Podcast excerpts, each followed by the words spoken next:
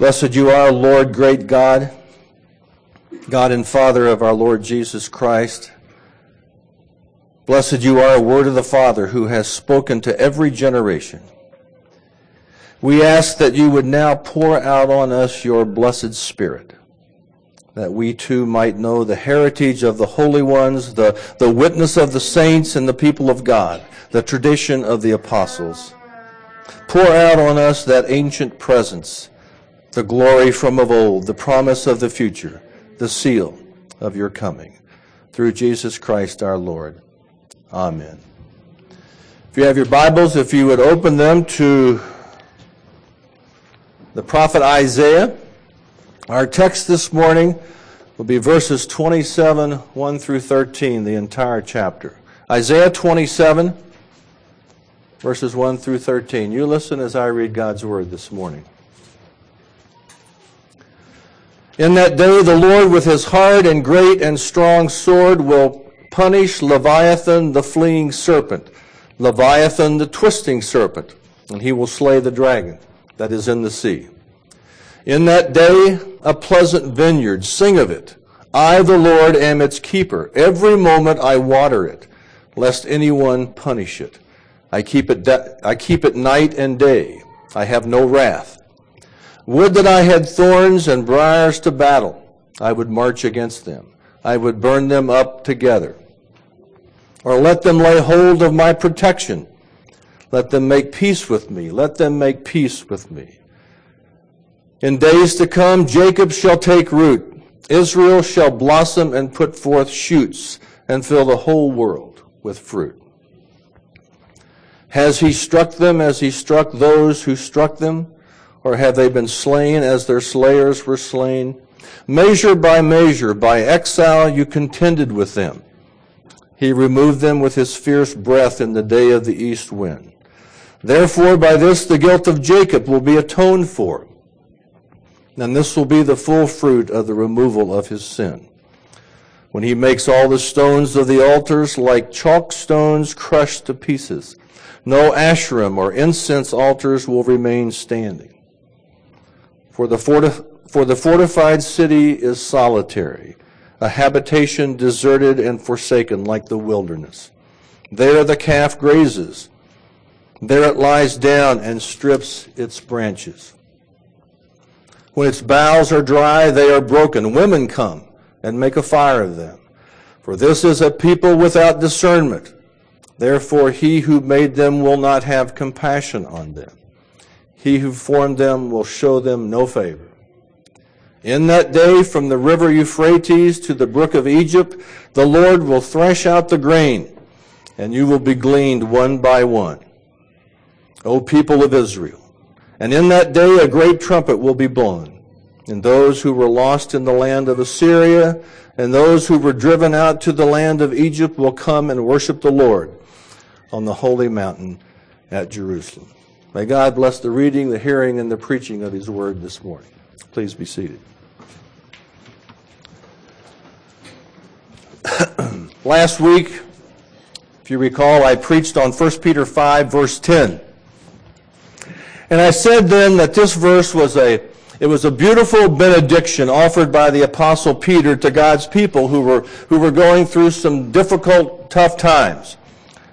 People who were uncertain about their future. I prayed then and I pray now that this benediction will be a constant encouragement to you, that you will remember it as a point of support in times of future trouble and uncertainty.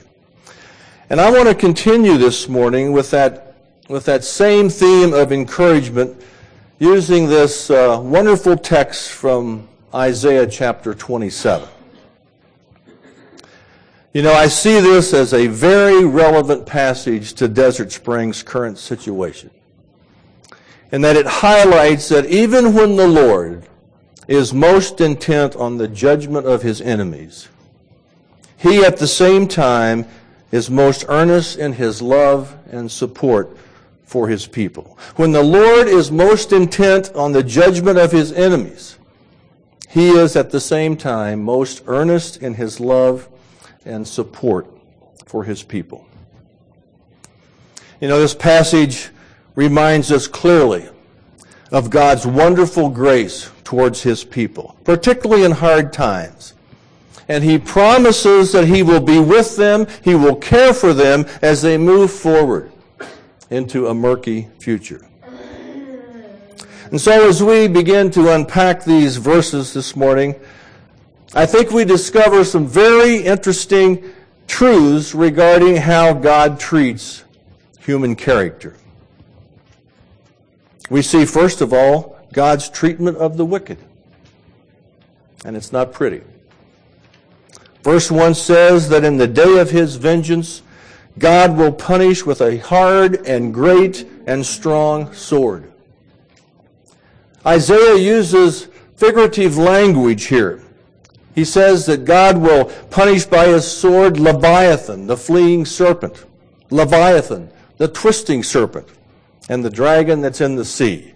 And by this, I think he's teaching that enemies of all kinds, those who belong to the heights, those who belong to the depths, as well as those that live in the most inaccessible places, will suffer the judgment of God. There will be no exceptions. And there's no place on earth which is safe for them. Wherever the spirit of opposition of God has appeared, in whatever kingdom it may be, there God will be victorious over his enemies. We also see here the thoroughness of God's judgment. It's not only that the blows God sends are severe, but his judgments are continued and are multiplied until all their corrective work is done. Verse 4 says that he will march through the thorns and briars, which are spoiling his vineyard, and he will burn them up together. Verses 10 and 11 say that the fortified city will be solitary, deserted, forsaken, abandoned. So much so that only calves will feed there and lie down and strip the branches of the trees. And these will be so dry and withered that women will come and they will make a fire of them. When prideful, headstrong, and rebellious men defy the word of God and the power of God, they lose. And the God who made them will have no mercy on them. He will show them no favor. God pursues them with his righteous punishment until the briars and thorns are consumed. The city is desolate, and the prideful heart is humbled. That is not a very pretty picture, is it? But even then, God provides an opening to these rebellious men. Verse 5 says, Or let them lay hold of my protection. Let them make peace with me. Let them make peace with me. You see, even here, we see the tender concern that God has for sinners. God offers many rays of hope to men. And, dear ones, how will they escape if they neglect so great a salvation? When the final word has come, offering a final opportunity to believe. They will not escape. And it's folly to think that they will. But thank God, that day of his vengeance has not come yet. Dear ones, now is the day of salvation. If you haven't done so, be reconciled to God through faith in Jesus Christ and escape his judgment. Do it now. Well, it gets better. that was the bad news of these verses. God will judge his enemies. But there is great good news here. The good news is that we also see God's treatment of the righteous. We see here a picture of God's wonderful grace toward his church. We see here first how he takes care of his church. Verses 2 and 3 say that he turns a neglected wilderness into a cultivated vineyard which he keeps safe, day and night, which he waters every moment, and which he protects from enemies who would come in and destroy it. We also see that God is moderate in his correction of his people. Verses 7 and 8 say that he doesn't visit them with the same severity he shows toward those who are defiant of his will. There's, there's measure, there's limitation, there's restraint toward his children in the day, Isaiah says, when the east wind of his chastisement is made to blow. Verse 9 tells us the purpose of God's chastisement of his people. It's to remove from our lives the dark consequences and the evil stain of sin. It's to demolish the degrading idolatries of our hearts as well as our lives. It's to cleanse our impurities so that we may not only enjoy his favor and dwell in his presence, but bear his likeness and fulfill his will for us. Verse 6 promises God's people continued prosperity. Jacob shall take root, Israel shall blossom, and put forth shoots and fill the whole world with fruit. And finally, this chapter closes with the wonderful assurance that in that day God's people will be brought out of the land and into his presence and that of the Lamb. And we will worship him forever and ever and ever. Amen. You know, you think about that. Those are pretty amazing promises which God makes to his righteous people in this chapter. Those are promises which he will keep. And I think none of these promises are more amazing and comforting than the ones we find in verses 2 and 3. And it's these verses that I want us to spend the rest of the morning looking into. You know, I said right at the beginning, it is a wonderful thing to contemplate that when the Lord is most intent on justice and judgment toward his enemies, he's at the same time just as earnest in his love for his people, love for his church. The day of vengeance of our God is also the acceptable year of the Lord. Look back at Isaiah chapter 26, verse 21 for just a second. You know, Isaiah says there, Behold, the Lord is coming out from his place to punish the inhabitants of the earth for their iniquity. And he foretells in verse 1 of chapter 27 that we read, that in that day the Lord will come forth armed with a hard and great and strong sword to punish the fiercest of his enemies with a deadly wound.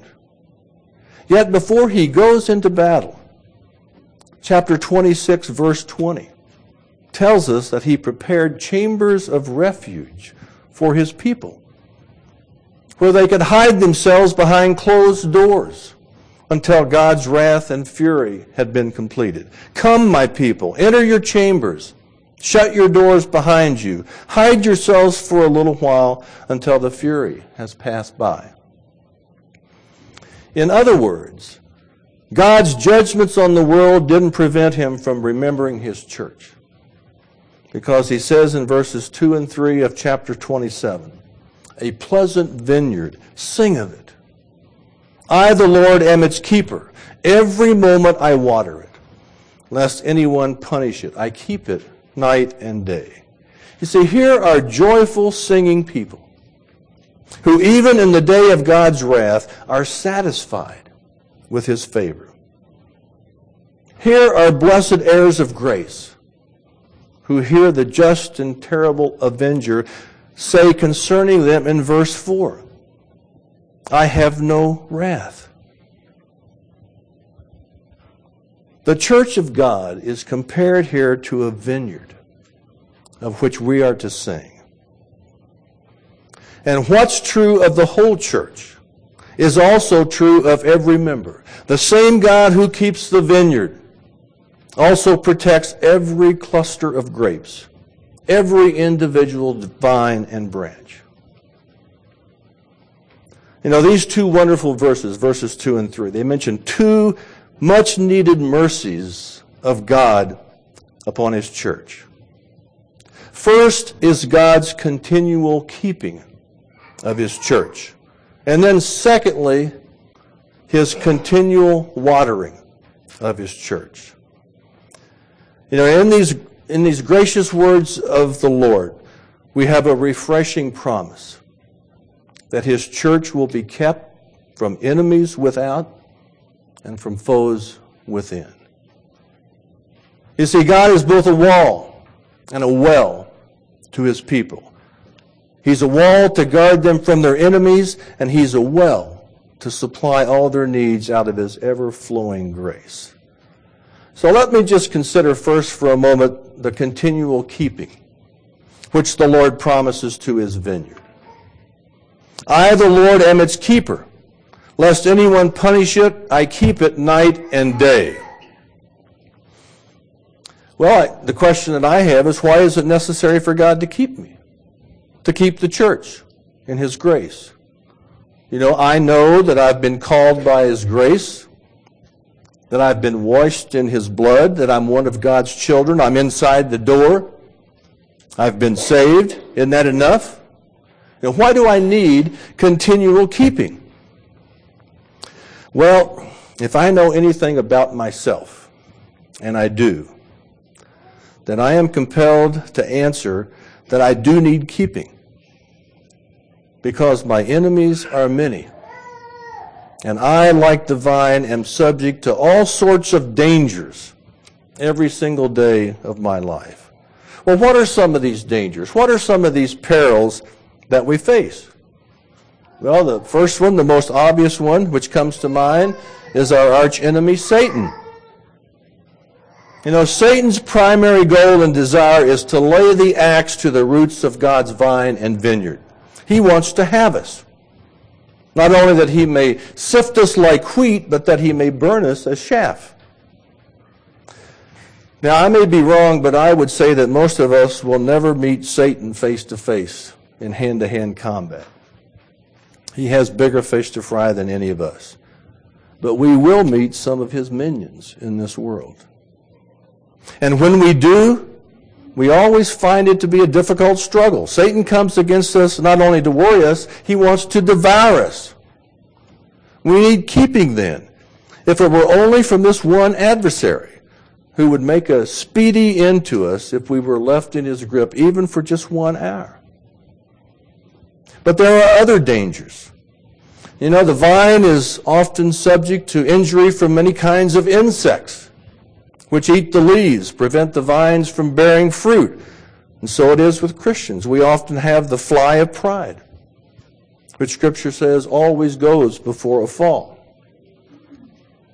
Then there's the worm of conceit, the locust of self security, the caterpillar of unbelief, all of which would soon destroy God's vineyard if it were not written, I, the Lord, am its keeper.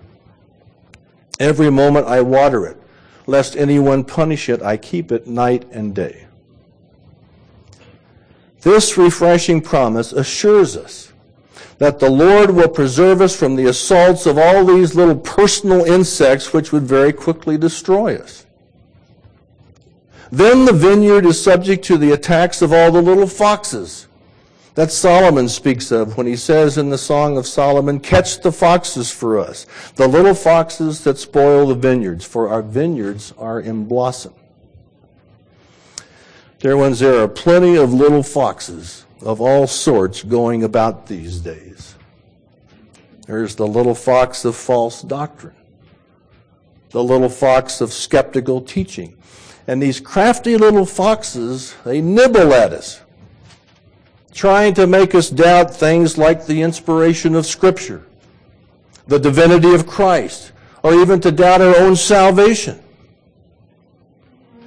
You know, others of these little foxes try to, they try to tempt us away from the outward means of grace. They try to make us forsake coming to church, going to vacation Bible school, praying, reading our Bibles, many other things. You know, men try to put into our minds all sorts of lies until some Christians hardly know truth from error. And we start to doubt. We start to wobble. in our spiritual walk. We need to be continually kept by God's grace. And He does that. He preserves His vineyard from the little foxes and from the big foxes too. And when we have a few grapes that are just beginning to ripen, there are birds that come and try to eat the fruit. These birds include things like thoughts of worldliness and selfishness and covetousness, which at one time or another come to all of us. The temptation to selfishness, to live for this world alone, or to try to bring forth merely for our own purposes is so strong, and it comes to us so easily, that if the Lord didn't keep us, none of us could ever resist those temptations. If God didn't keep us, we would be wholly given up to every kind of sin. You know, I, I pray that we would always have a deep and abiding awareness of the dangers that you and I are exposed to every moment of every day. You know, both dangers which come from within and those which come to us from without. You know, not that we may live lives of fear and trembling, that's not the point at all. But that we may be finally weaned from all trust in self and may be driven nearer to God and always seek to live under His divine protection. You know, every morning when we get out of bed, we should expect to have trials and temptations. They're going to happen. We should expect them as normal.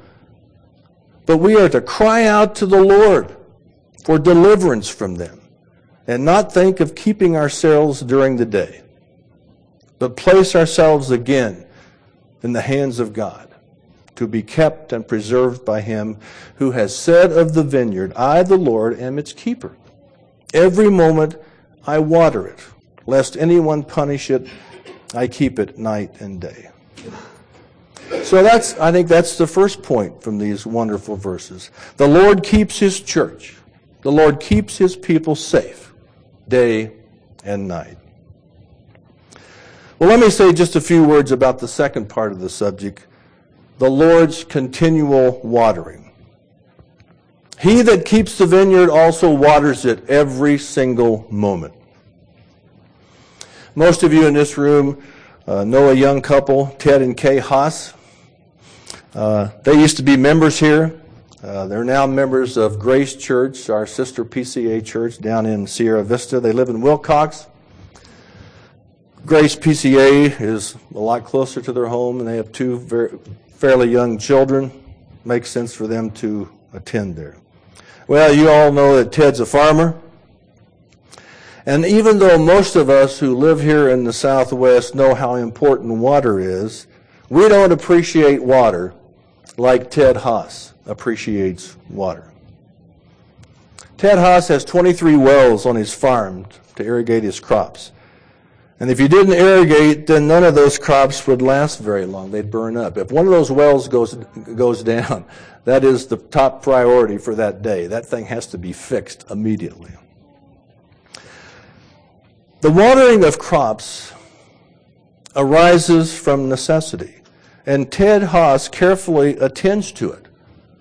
Because otherwise, there would be no corn, there would be no peaches, there would be no wheat, no beans, no anything. And I would suggest to you that from the necessity and value of water to the crops and plants of the earth, the Lord would teach us our own need of His grace and how precious that grace is and how it makes His promise of supplying it all the more delightful to our souls when we get it. It is a fundamental spiritual principle that the life of all of God's creatures is dependent upon the continual outpouring of God's power and His grace. You see, Basically, our existence is continued creation. We have no power within ourselves to preserve our own being, even for a second. The world isn't like a giant wheel which having received this, this great push from God's hand, continues to revolve long after his hand is withdrawn. But God's power goes forth continually to uphold all things which he has made. And so it is with the work of God's grace in the lives of his people. Believers are chosen and precious stones. We're being built up as a spiritual house. Now that's certainly true. But dear ones, we are held together only because of the foundation of the house. We are branches sucking nourishment continually from the tree. We are members of the body, always deriving life from the head. Toward, uh, towards God, we are lamps, which have to be constantly trimmed and nourished with oil. We're sheep, which need unceasing care and feeding. A Christian needs watering because there are many things at work in this world to dry up the moisture of his soul. Psalm 63 1 says, O God, you are my God. Earnestly I seek you. My soul thirsts for you. My flesh faints for you as in a dry and weary land where there is no water. You and I are very much like Ted Haas's crops, which are planted in the blaze of the southwest heat. One moment without divine watering would dry us up, root and branch. And we have no other supply of this water but the living God. Unless God's good pleasure gives the land its refreshment, the dust grows. The land hardens into clods of dirt, and the streams and the wells dry up. May God's people always cry with David, O oh God, you are my God. Earnestly I seek you. My soul thirsts for you. My flesh faints for you, as in a dry and weary land where there is no water. You know, the most beautiful part of this text, I think, at least to me, is the fact that God waters the vineyard, as the text says, every moment.